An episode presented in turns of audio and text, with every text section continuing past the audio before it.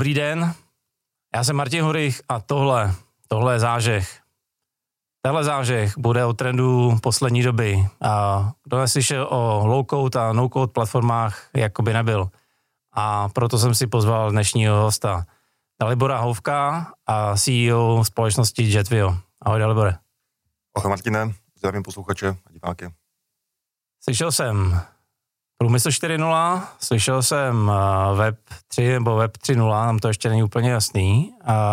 U vás na webu jsem našel programování 4.0. Tak eh, jak si to mám představit?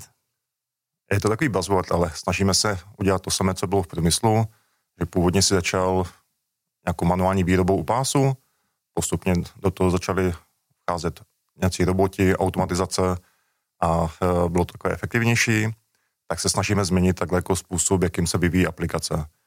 U těch, u těch aplikací je to stále eh, o té manuální činnosti, že hmm. dojde programátor, má nějaký nový projekt, musí začít od začátku, nainstalovat si nějakou databázi, eh, na to si napojit, vzít si ty data, potom to nějakým způsobem zobrazit, eh, aby to bylo responsivní, aby to bylo zabezpečené, pak to musí nějakým způsobem naškálovat.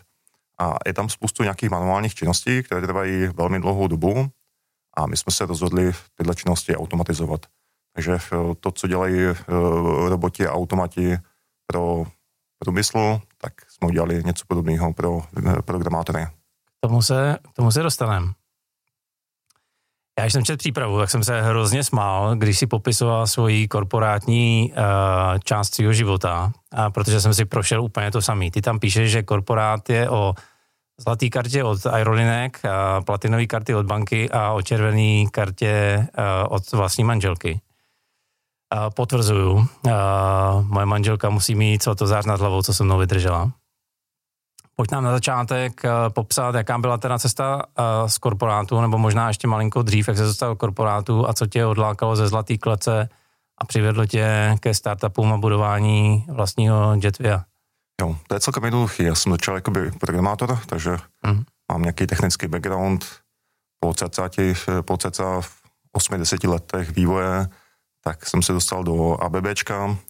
Tam uh, jsem začal s vývojem konfigurátorů takových specifických aplikací a postupně jsem zjišťoval, že na ten vývoj nemám ani tak moc času, jako spíš, že za školu další, další kolegy.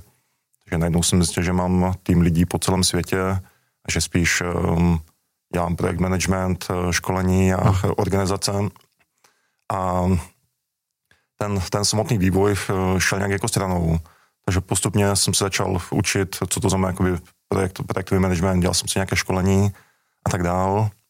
A ten korporát je skvělý, eh, máš tam relativně pohodu, hmm. cestuješ, poznáváš tam nové lidi. Bohužel těch mail, co máš u linky, asi moc nevy, ne, nevyužiješ, nebo to nemáš, nemáš čas využít. Peníze časem jako se dostaneš na nějakou úroveň, kde ti to stačí a kdy už další peníze nevyužiješ, hmm. takže potom zbývá ta manželka a tam to musíš v rámci nějakého putu sebe, sebe záchovy dát, dát dokupy, aby to fungovalo. Takže to byl takový jako zlomový okamžik.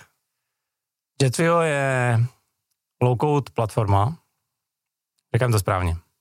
Ano, um, jsme takový jakoby sweet spot mezi no-code a klasickým vývojem, protože tady je hodně takových no-code a low-code platform. Ty low-code de facto jsou, že tam něco málo někde naprogramuješ a um, snaží se ti automatizovat e, část těch činností. U no-code to programování sklávají za skriptování, takže oni se tváří jako, že tam nic neprogramuješ, že tam něco naskriptuješ, ale je to ve skutečnosti ještě horší. Takže. OK. A pojďme možná rozebrat, kde se momentálně bere jejich popularita, protože spousta z nás zná možná Integromat, dneska, dneska Make, uh, oni mají hromadu variant, uh, existují programy jako, uh, jestli si dobře vyslovuju, Tabidu a, a spousta dalších věcí. Kde se, kde se v tuhle chvíli bere jejich popularita, odkud se vyloupli?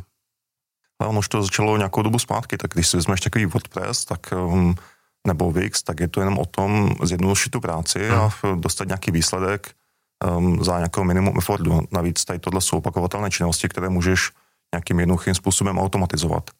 A uh, důvod je celkem na snadě, protože ty máš nedostatek lidí, uh, máš nedostatek vývářů, trvá ti to dlouho. Každých pět let se počet těch devů zdvojnásobí a stále to málo. Nevím, jestli jsi někdy hajroval devy, ale je to celkem zážitek. A najednou teďka, když firmy jsou postavené a mají úkol, hele, musíme mít nějaký nový e-shop nebo nějakou novou aplikaci, tak buď to, to můžu udělat tím klasickým způsobem, anebo půjdu po tom low codu, kde už to je částečně za ně udělané. Je to, je to sice na úkor nějaké flexibility, ale potom je to za zlomek času. Hmm. Takže čím dál víc firm teďka musí digitalizovat, jsou firmy, co teďka hodně vyrostly, um, najednou zjistili, hele, um, my si stále posíláme věci po mailech, máme, máme velkou excelovskou tabulku, kde si takové naše kontakty, nebo máme tam veškeré věci. A uh, u těchto firm, co hodně vyrostly, tak uh, najednou teďka hledají způsoby, jak uh, udržet to tempo růstu s tou jejich digitalizací. A tyhle firmy nemají moc možností, jako buď to si vezmou nějaké řešení od IBMky nebo od Oracle, za které zaplatí velký ranec a budou mít problém to naimplementovat, nebo si najmou nějaký tým devu a budou to několik let stavět dohromady, nebo, nebo si vezmou nějakou low-code, platformu a tam si to ušijou na míru. Ty jsi v přípravě psal a to pro mě jako amatéra, který na to kouká zvenku, je neuvěřitelný. Já samozřejmě znám a využívám uh, Integromat uh, přes parťáky, který mi s tím pomáhají. Nicméně já mám, řekněme, velmi amatérský uh, integrace a automatizace. Ty říkáš, že zrychlení vývoje apky je vlastně z řádu měsíců a let na hodiny a týdny. To zní až příliš dobře na to, aby to byla pravda. V čem je ten zakopaný pozitivně řečeno zakopaný pes? Když se potom podíváš na ty činnosti, co musí ten dev udělat na to, hmm. aby se vlastně pustil do té business logiky, to je to, za co platíš, aby, aby ti pomohl hmm. jakoby, s tou tvojí firmou, tak on kolem toho musí udělat hodně takového toho balastu, jakoby, jak to zabezpečit, jak to škálovat, jak to hodně někam do cloudu a tak dále. A tohle jsou právě ty činnosti, které se stále opakují a které jdou jednoduše automatizovat. Ten pes je zakopaný v tom, že um, většina těch low platform to dělá za ty, za ty devy a jsou schopni takhle se soustředit na tu business logiku. Že to jim vlastně potom umožní uh, potom urychlit ten vývoj. Navíc, když, ten, uh, když tu business logiku píšeš v něčem, v nějakém frameworku nebo v něčem, co ti pomáhá, pomůže ti to nějak vizualizovat a um, máš tam potom do toho i jednodušší interakci s tím, s tím zákazníkem, tak ten, ten vývoj jde opravdu zrychlit desetinásobně, možná i více. Hmm. Kdy jo?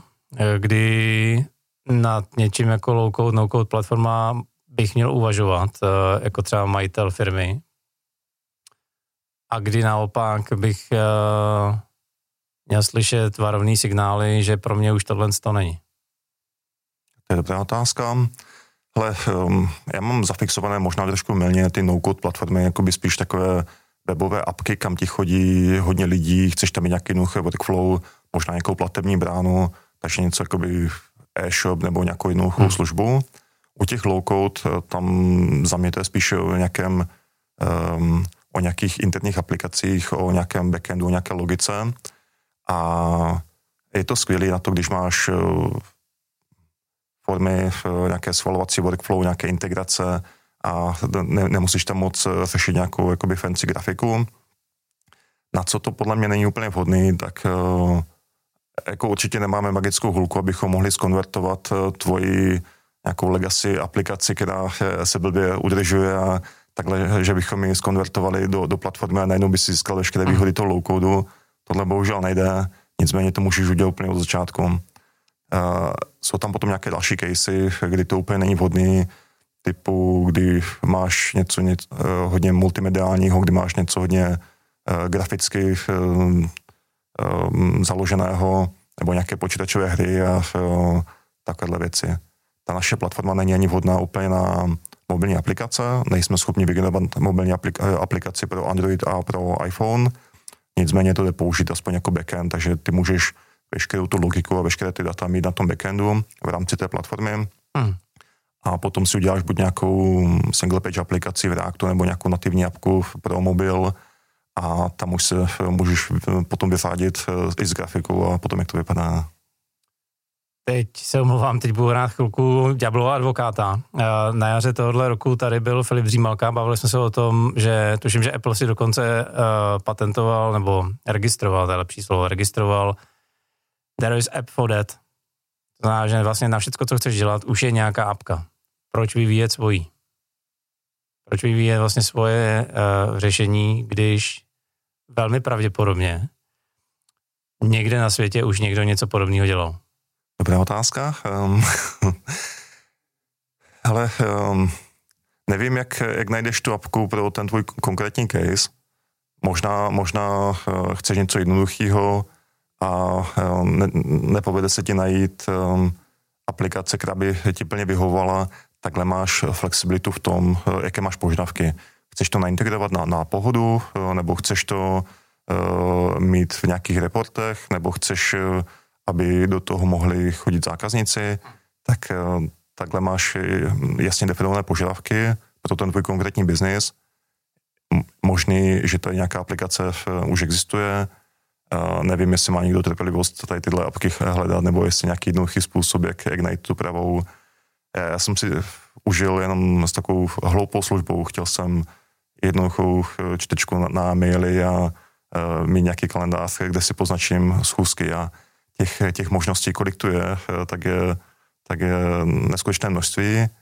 A z nouzetnosti jsem skončil u Microsoft Outlooku na mobilu, protože všechny ostatní byly ještě, ještě horší. A, a pokud bych měl podobným způsobem hledat i aplikace na veškeré další činnosti, ať už na sběr nějakých kontaktů nebo na tohle, tak nevím.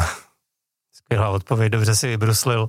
Uh, občas testuju pár věcí a Přijde mi, že to testování samo o sobě zabírá víc času než potom reálný používání, takže tomu dokážu eh, rozumět. Já možná doplním, Ono to je vlastně i o tom, že eh, ti zákazníci občas jako neví, co chtějí. Hmm. Takže oni, když si potom testují nějaké aplikace, tak tam vidí, hele, tohle mi jako dává smysl, tohle ne. Tohle je potom skvělý na tom low codu. Ty eh, začneš jako s nějakým jednoduchým prototypem, hmm. takže nemusíš mít nějakou detailní analýzu upfront a můžeš začít jako s něčím jednoduchým, co pomůže vizualizovat eh, ty požadavky eh, tomu klientovi hmm. a on hnedka vidí, jo, tohle mi dává smysl, nebo eh, tady takhle, já jsem trošku jenom představu a chtěli bychom, aby to fungovalo trošku jinak. Hmm. Pro mě, já tam vidím, uh, už tak mě opravdu, se mýlim, když si vemeš něco, co už je hotovýho, tak mnohdy musíš ohybat firmu podle toho, co je hotovýho, zatímco vlastně tady ohybáš to, co vytváříš podle firmy. Tak to asi, tam je ta největší výhoda, ne? Je to tak, konec konců to je ten pain, proč máš hmm. takový velký problém zaintegrovat takové ty velké složité systémy. Jo, jo. Takže um, oni mi všechno, ale, ale uh, strávíš jako půlku času v uh, pochopením, co tam jde udělat a další půlku času v uh, integraci do toho tvého environmentu. A proč se směju? Já jsem za svoji korporátní éru byl u třech implementací různých ERP systémů Vždycky jsme říkali, že ta další bude lepší a že se nepodvolíme a že oni to musí ohnout podle nás. A vždycky jsme udělali ten předklad, by. Vždycky podle, tý, a podle toho dodavatele. To jsem se chtěl zeptat. Um, jaký je vnímání vlastně odborné veřejnosti uh, vzhledem těm low-code, no-code platformám? Protože trochu zvenku viděno, a mluvili jsme tady o tom třeba i v další epizodě, uh, třeba s Edu Hlavou, mnohdy ty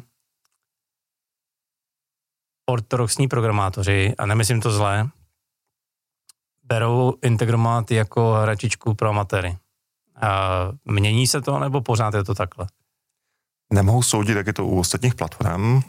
Nicméně, když ukazujeme tu naši platformu um, těm hardcore vývojářům, tak uh, je to také většinou na začátku skeptické, jako jo, jo, zase nějaké další klikátko. A potom, když zjistí, že můžou jít z toho klikání, z toho no-kodu, opravdu toho programování, na, na co jsou zvyklí.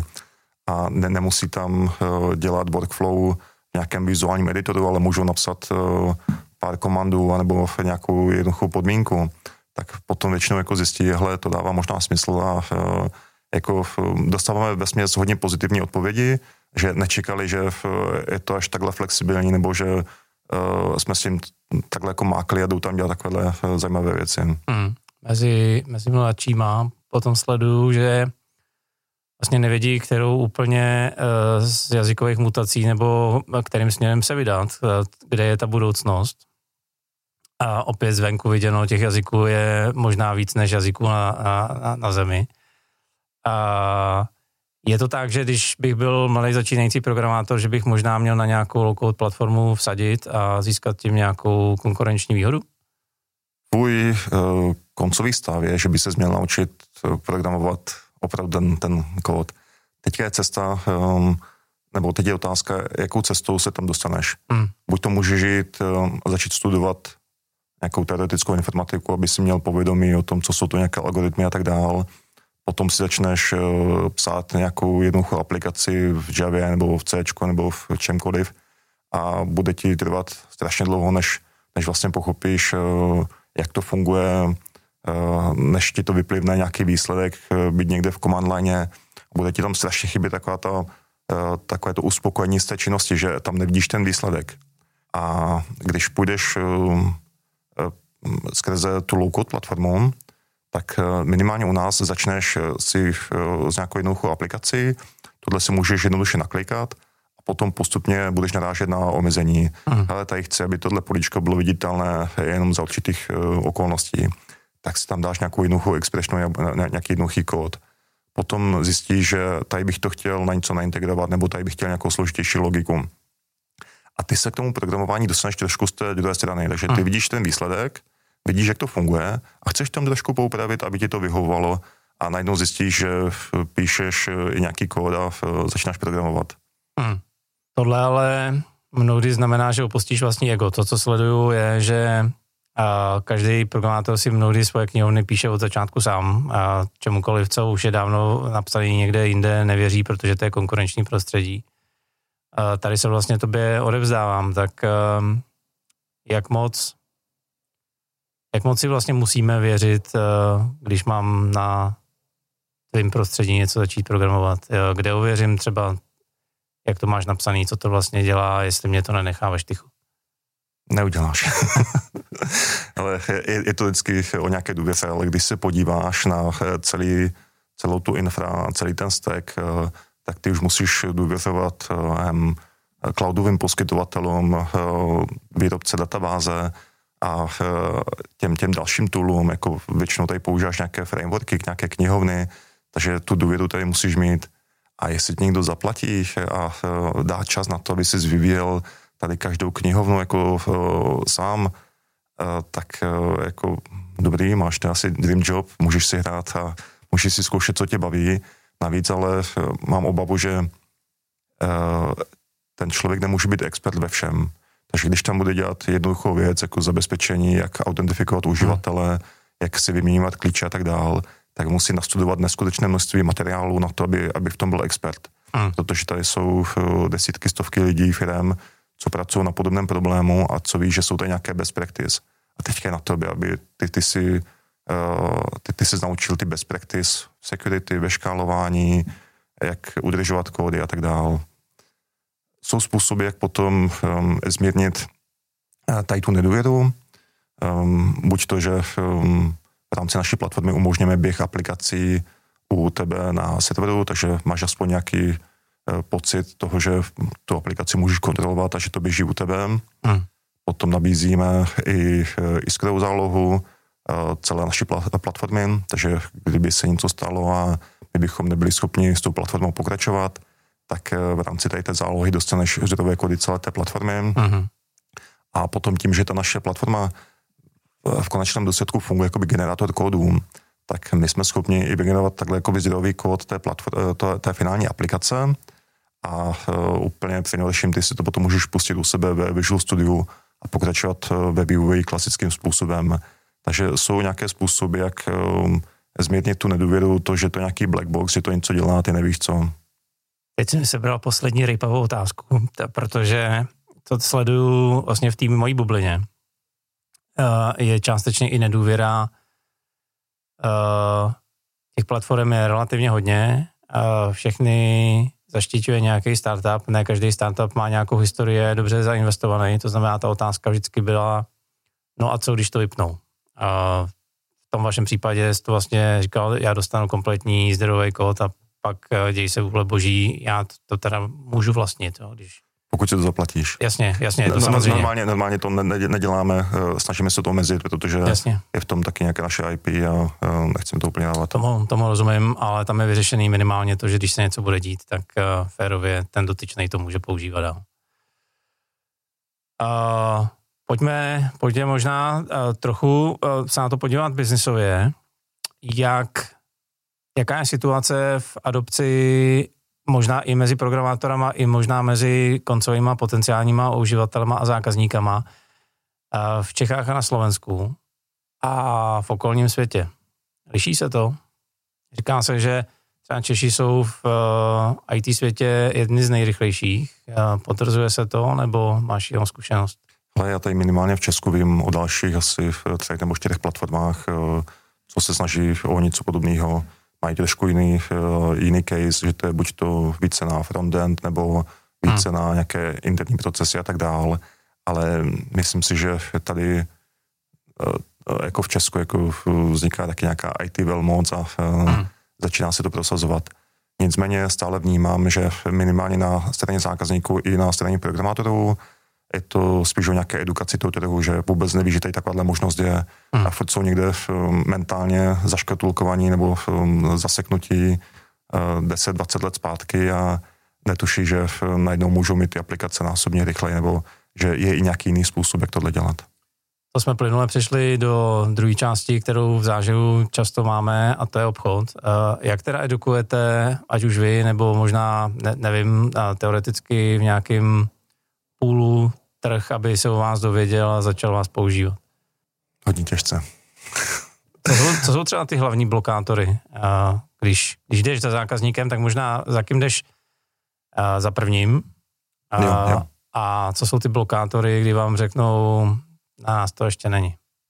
Je, je to fakt o té edukaci, to znamená, že bavit se s těma lidma, že něco takového existuje, psát články, vysvětlovat, co to je ten low code, ukazovat těm programátorům, hele, pojďme udělat meetup, ukáže, ukážeme vám potom, jak eh, dělat ty aplikace nějakým jiným způsobem. A když jdem zatím eh, do nějaké firmy nebo za nějakým potenciálním zákazníkem, tak je to... Um, ty, ty, ty se vlastně musíš bavit uh, jednak s tím devem na to, aby, aby on tam viděl tu hodnotu a aby on to byl ochoten používat, protože ten, jestli ti to bude sabotovat, tak vedení jako sice mu to může nakázat, ale ale tohle potom nebude dlouhodobě fungovat, takže eh, tyhle techničtí lidi musí být ochotní tohle používat. Zároveň eh, management eh, musí chtít tohle nějakým způsobem implementovat, nebo musí mít jako nějaký problém. Takže buď to musí mít problém zánět nové devy, nebo jim musí vadit, že ten vývoj trvá dlouho, nebo na to mají nějaký, nějaký specifický case.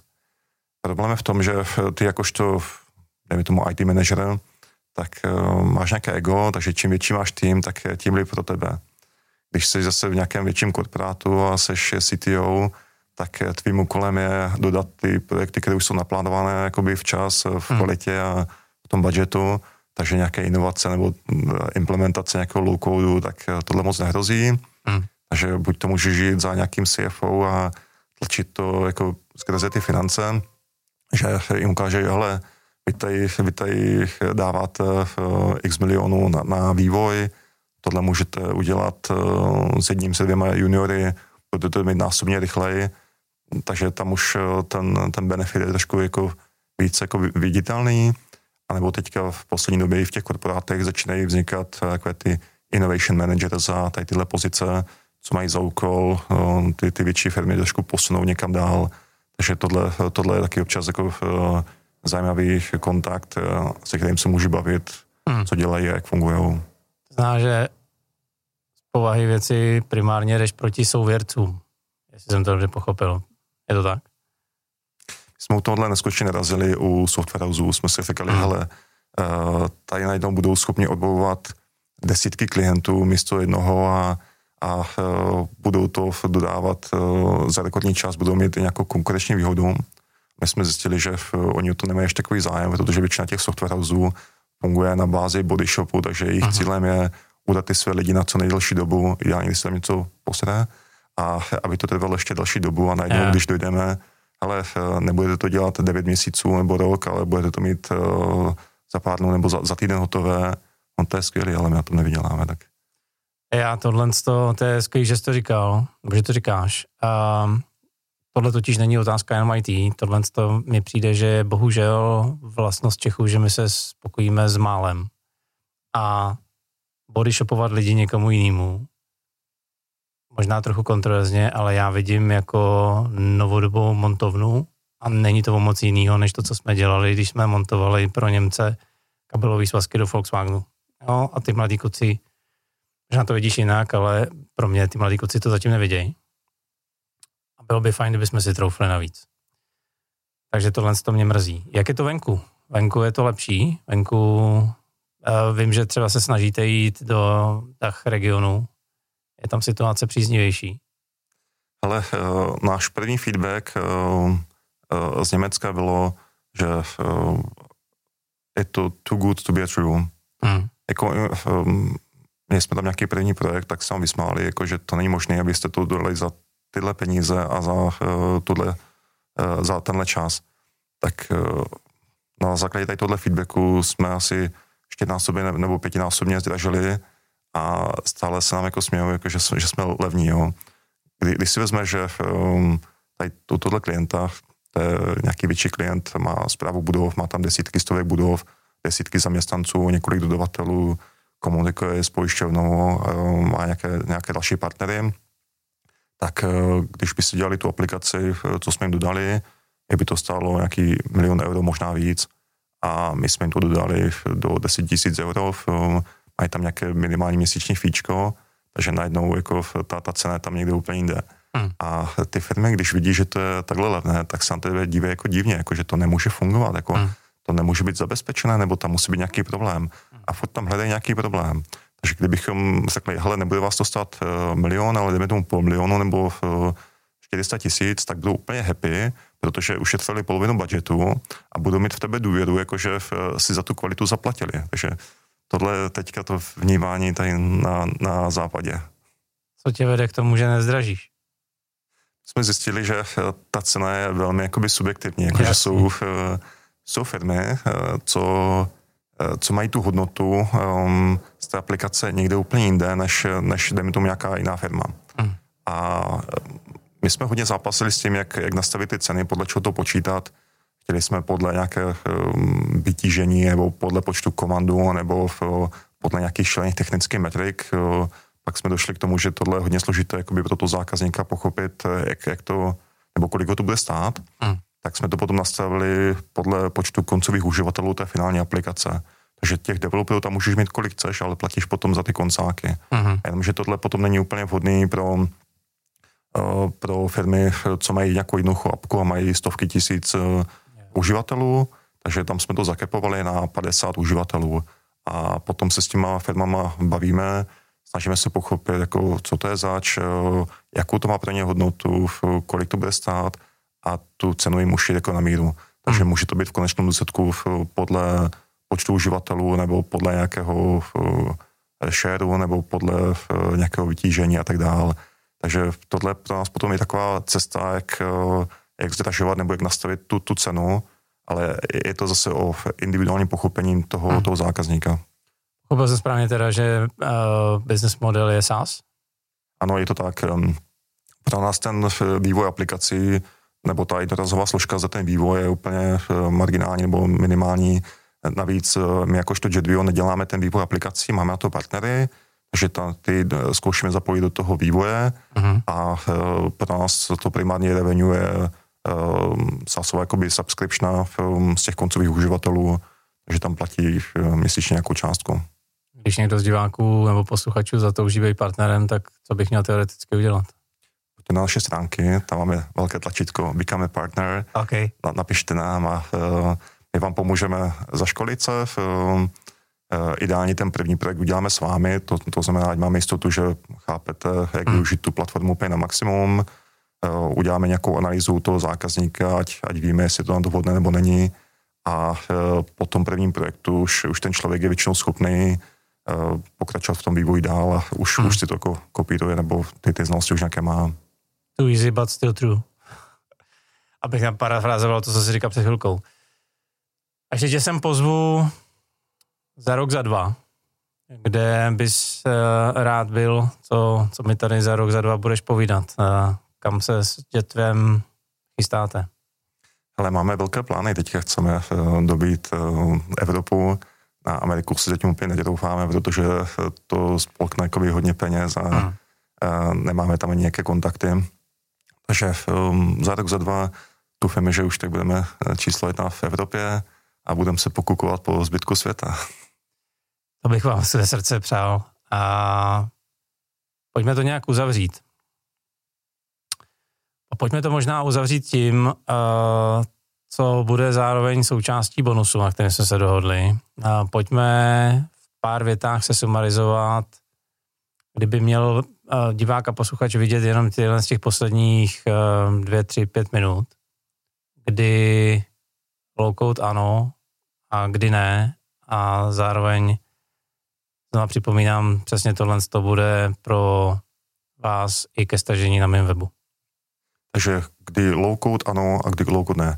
Um, já možná začnu trošku obecněji. Hmm. Uh, low code a no code. Uh, u těch no code uh, tam bych doporučoval něco, co je um, hodně jakoby orientované na koncové uh, uživatele, kdy nemáte až tak složitou logiku.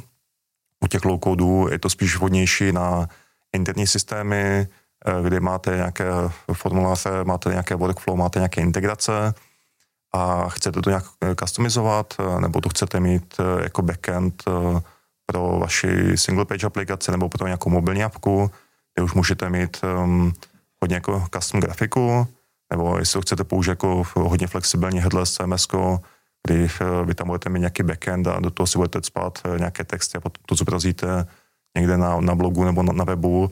Tohle jsou na to vhodné casey, co opravdu neumíme udělat, tak jako magicky skonvertovat uh, vaši, vaši stávající aplikaci, která se těžce udržuje a... Um, Běží ještě na dosu? A... No, to je úplně, úplně ideální. Uh, ten jeden klient právě jako uh, měl aplikaci, co běžela na Windows 95 někde pod stolem, to, že ani ne někde uh, v cloudu, ale yeah. tak to, to bylo zajímavé. Takže s tímhle vám nepomůžeme, nicméně pokud se rozhodnete, že tohle vaše legacy aplikaci, na které máte celý váš kritický biznis, chcete modernizovat, tak jako to, tohle, tohle celkem v pohodě. Další no-go pro tyhle platformy jsou hry nebo nějaké sociální apky, videa a tak dále. Takže asi další Instagram na tom asi úplně nedává smysl postavit, hmm. ale uh, cokoliv, kde máte uh, interní procesy, schvalování, notifikace, tak dále, tak to je, myslím si, že skvělý case. Tak jo, děkuju. Uh, poprosím tě jenom pro nás amatéry, kdyby to bylo i s třeba příkladem, že vím, že na, na webu máte i příklady uh, typických apek, které se v tom teda dají dělat, tak aby diváci a posluchači třeba i ne, ne IT osoby měli představu, uh, kdy, kdy vám volat. Bylo to skvělý. Děkuju moc za návštěvu. Přeju, ať se vám daří. Martine, díky moc. Vám taky děkuji. Tak jo, dneska to bylo o a, programování a, a téměř, téměř programování, a, amatérsky řečeno. Jak už jsem několikrát zmiňoval, bonus o tom, kdy a, low code a no code platformy jsou pro vás hodný, bude ke stažení na mém webu www.martinhurich.com lomeno zážeh. Pokud samozřejmě zahoříte touhou něco takového vyzkoušet, tak uh, Dalibora kontaktujte. Moje chyba, že jsem ho nepožádal o kontakty, určitě ho najdete na jejich webu, jetváckým webu, nebo na jeho LinkedIn profilu, to je, to je jasná věc. Abych nezapomněl, určitě vás prosím o odběry a lajky, ať už na YouTube nebo ve vaší podcastové aplikaci. No a mě už nezbývá, než jenom držet vám palce a přát úspěch. Díky.